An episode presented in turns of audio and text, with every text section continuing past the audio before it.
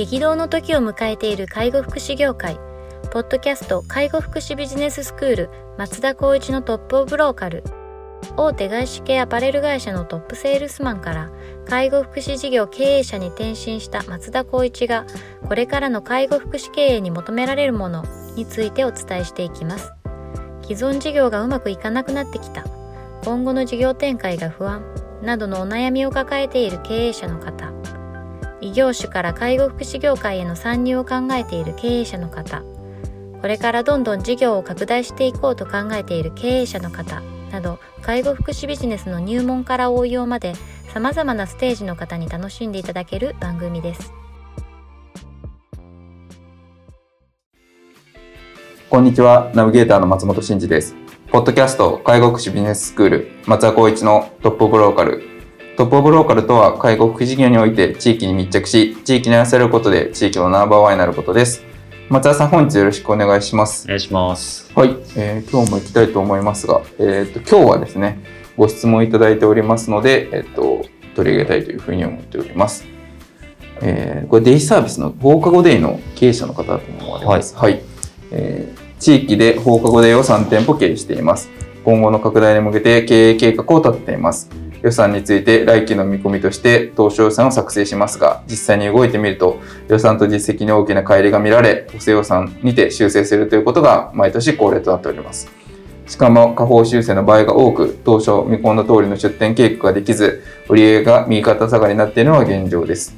より妥当性の高い予算を作成し成長を見見据えた経営を行うためにはどのようにすればよいでしょうかと。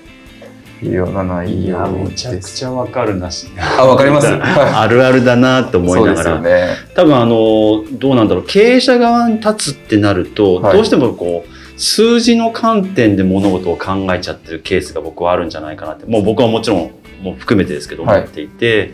実際その数字っていうのが、やっぱりこう成長こう、過程を踏むって言ったら、まあ、右肩上がりってのはもちろんあると思うんですけど、うん。本当にそうなるかどうかっていう実情の部分っていうのがうん。あんまりこう見えてないんじゃないかなって僕はいつも自分で思ってるんですよね。はい。あの下方修正もちろんあったりしますしその上でなんでこの下方修正なんだろうっていうところをちょっと深掘るっていうことがもしかしたらできてないのかな。要するに自分たちが理想とすることをベクトルを合わせていくっていうのはもちろん方向性合ってるかもしれないけど、はい。現実的にここって難しいよねっていうところがあんまり情報として拾えてないもしくは実情見えてない、うん。いうところが多分あるのかなと思いながら聞いてはいましたうね。ん。なるほど。実情が見えてないっていうのはその現場の実際の状況みたいなのがってことですか？そうですね。要するに例えばマーケットもそうですよね、はいはいはい。3店舗やってますと地域で。でここからかあの拡大していくっていうのは多分エリアの部分もしっかり見ていかなきゃいけないと思いますし、まあ、そういったところで言ったら、まあ、出そうとしてるところもしくは出していこうまあ出しているところに関してもしかしたら利用児童が下がってきてるとか、うん。いうことも考えられた上でのそういった、まあ、多面的にこの数字が良くないとするところがどうなのかっていうところがもしかしたらまだまだ見えてないところが多いのかなみたいなところは考えますね。私の経験上ですなるほどねですね。実際いいでしょうっていう例えば新店舗出します。スタッフに聞いてみた。待機児童います。待機児童いるから出せるよね。どれぐらいいるかな。その数字までいきました。蓋を開けてみたらあれ全然来ないよねっていうことって結構往々にしてあると思うんですよね。はいはいはいそれまあ経験上でいくとまず一つはコンセプトに沿ってなかったっていうところ。うん。あとは時期がある。うん。あとはまあこの学校の部分でそのなんだろうなその地域の学校が例えば、えっと、統合されたとか閉鎖されたとかそう人数が少なくなったとうん。かそういった部分の背景っていうのはあんまり拾えてなかったりとか。その時点と実際出す時っていうのがちょっとこう違ったあのケースの場合っていうのもあったので、うん。なかなかそういったところが、まあ、難しいっていう判断になる可能性はありますようね。ん。なるほどですね。いやまあ難しいですよね。確かにその立てた予算と実績が乖離するっていうのは当然あり得ることであってどんな会社でも。本当だったらそんなにブレるってことは考えにくいんですけどね。あー。まあ、事業の性質上なそこまでその変動性が大きい事業じゃないですもんね。そうですね。だから計算されやすい。うん定員が決まっていて、うん報酬が決まっていて、アベレージもそんなにこ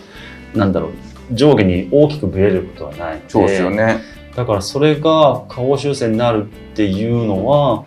ながらもって見えにくいところがもっとあるのかなって思うんですけど、うん経験上でいくとうーんちょっとまあ大きくぶれることはあんまり考えにくいのかなと思いますけどねそういうこと。ですよね。いやなんか僕は前職とかは結構こう変動性の大きいビジネスやってたので、まあ余実差ってまあ基本的には生まれてしまうみたいなあの上にも下にもですね、はい、っていうのがよくあってなんか僕なんか結構よく上振りさせて怒られてたタイプだったんですけど、なんかまあ起きるのはしょうがないとしても起きた時になんでっていうところをちゃんと検証できるかっていうのがやっぱ大事なのかなっていうのはちょっと思いましたね。なんでこうこの毎年恒例になっているっていうところがまあちょっと問題なのかもしれないそうですね。だからこの着眼点っていうんですか、こうんうどこにの意識をフォーカスしてるかっていうところが少しこうなんだろう俯瞰して客観的に見える人を例えば入ってもらって見るとか、もう少しこう数字の根拠っていう部分を違った角度で確認するとうんか。うんうんそういった部分がもしかしたら必要なのかなってちょっとまあ文脈上ねこうすごくこう簡易的な話なので何とも言えないんですけど、まあ、そういうのがあるのかなって思いますね。そうですよね。いやーまあこの現状のその店舗の予算編成みたいなところはまあそんなにぶれないんだろうなっていうところと、あとはこう出店しようと思ってたけど下振れてしまったからちょっとやめるみたいなことがあったらあると確かに売り上げは予算よりも大きく下がってしまうようなところもあると思うので、うん、まあそれがどうかなっていう話ですよね。そうですね。そのうんと当初見込んだ通りの出店計画ができずって、まあ、その通りですよね。こうんう予定してたのにもやっぱりなかなかその既存店が下振れしちゃうから次も出せないよね,、うんなりますよね。あ、例えばキャッシュだったりとか、うんうんうん。借りれないとか、うん。そういう状況があったからかもしれないんですけど右肩下がりになってるっていう現状先ほど松本さんも言ったようにその天井が決まっていて、うん。こうすればこうなるよねっていうことになるとそもそもまあちょっとまあなんだろうな極端なことを言うとサービスのコンテンツとかプロなんだろうコンセプトがうん。なかなかマッチしてないとか、ニーズ需要と供給が少しアンバランスなのかなとか。うんうん。そういうこと？要するに自分たちはこれでいいと思ってるけども求めてるのはちょっと違ったりとか。いう形がもしかしたらあるかもしれないですよね。あとより妥当性の高い予算を作成しっていうところはまずまあ最初の入り口からどういうプロセスでやっぱりここまで至ったかっていうところの再検証もしても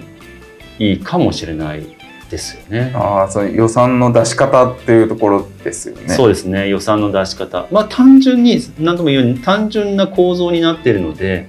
出し方っていうところでいくとまあ売上の立て方もそうですよねこう利用者が来るかける何人で報酬でそこにプラスアルファ乗ってくるのは多分資格者による加配加算だと思うんですよね。加配加算ってあんまりこう、うん、と予定としては入職の出入りによって変わっちゃうので、うん。基本的に言えば報酬に対して何人っていうところをまずベースで考えるっていうのが妥当性の高い予算だと思うんですよね。なった時の成長を見据えた経営を行うためにはってなると、まあ、やはりそこをお資格者を採用できるようないわゆるその体制を整えるとか、毎回この保育士とか、まあ、資格者が取れるような環境を打ち出すような採用の戦略を立てるとかそうすることで、まあ、しっかりとした妥当性の高いというか右肩上がりになっていくような環境は作られるんじゃないかなと僕は思うんですよね。なるほどですね。まあ確かにこの予算が下振れてるっていうところに対するこう対策っていうのとところといやそもそもその右肩下がりに売り上げになってるっていうところの対策っていうのんかちょっと違いますよね。そうですね。うんなんか多分下振れっていうのは多分その予算の立て方のところの精度が甘いだったりだとかあの何かこう取れる加算をなんか取れない加算を取れるように見込んでいるみたいなことがあったりするので、まあ、そこをちゃんと緻密に計算すればそんなにぶれないよねって話とうん、それで出た予算がおそらくいやこのままいくと普通にしなんていうんですか右肩下がりになるよねってなった時に、うん目標値としていやどれぐらい上げれるんだっけみたいなところをまた新たにこう戦略を立ててそうキャッチアップできるかみたいなところをやっていくっていうでそれができると次にこう新しい店舗出店っていうなんかこういう感じですよね。多分そうですね。多分それが基本的な、あのフローになるかなと思いますね。いわゆるその訪問系ですよね。看護でも介護もそうですけど、これって結構ふあのなんだ上下に触れると思うんですよね。やっぱり利用者がいきなりいなくなるとかもあるし、あのスタッフがまあいなくなることによってちょっとこう、えっと、利用をこう減らさざるを得ないとかっていうのがあるとは思うんですけど、はい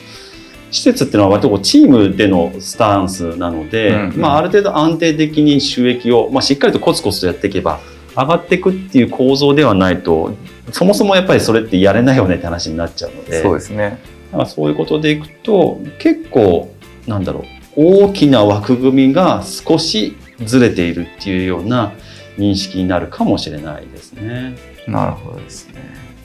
いやちょっとこのズレみたいなところをしっかりまず捉えてもらうのがな何かこうマーケットにフィットしなかったりとか、うん、それによってこう出てきているこう下振れみたいなところがありそうなので、うん、まあ、そういうのをしっかり計画を立てて現状を認識した上でこう方向性を定めていくっていうのが、まあ、まず重要そうな、そうですね。まずポイントでも冒頭に地域で法令を3店舗経営してるってことは間違いなくニーズがあるから3店舗やってるわけなので、うん、多分上限の人数がこう超えちゃったから次々っていうふうにやってるっていうまあ基本的なやり方だと思うんですけどやっぱそこがちょっと人数としてあの利用者がいなくなってるっていうケースももしかしたら考えられると思うので、うん、まあ、他の店舗っていうか他の企業が出してきたとか競合他社が入ってきたとか。まあ、そういったところのアンテナをもしかしたら今いけるぞって思って自分たちの、まあ、内々にしか視点がこう入ってないからこそ外に目を向けるっていうことも一つあるかもしれないですね。はい、わかりました。じゃあまずは外に目を向けながら、さらに内側のこの計算の精度を上げるっていうところで、うん、あのぜひ取り組んでいただければというふうに思います。はい、本日はじゃあ以上させていただきます。ありがとうございました。ありがとうございました。ポッドキャスト介護福祉ビジネススクール松田光一のトップオブローカル番組では介護福祉サービスに関するご質問を当番組の専用ウェブサイトより募集しております。番組 URL よりサイトへアクセスし、質問のバナーから所定のフォームへ入力の上送信をお願いします。URL は http コロンスラッシュスラッシュ tol.sense カッコセンスハイフン world カッコワールド .com カッココムになります。皆様のご質問をお待ちしております。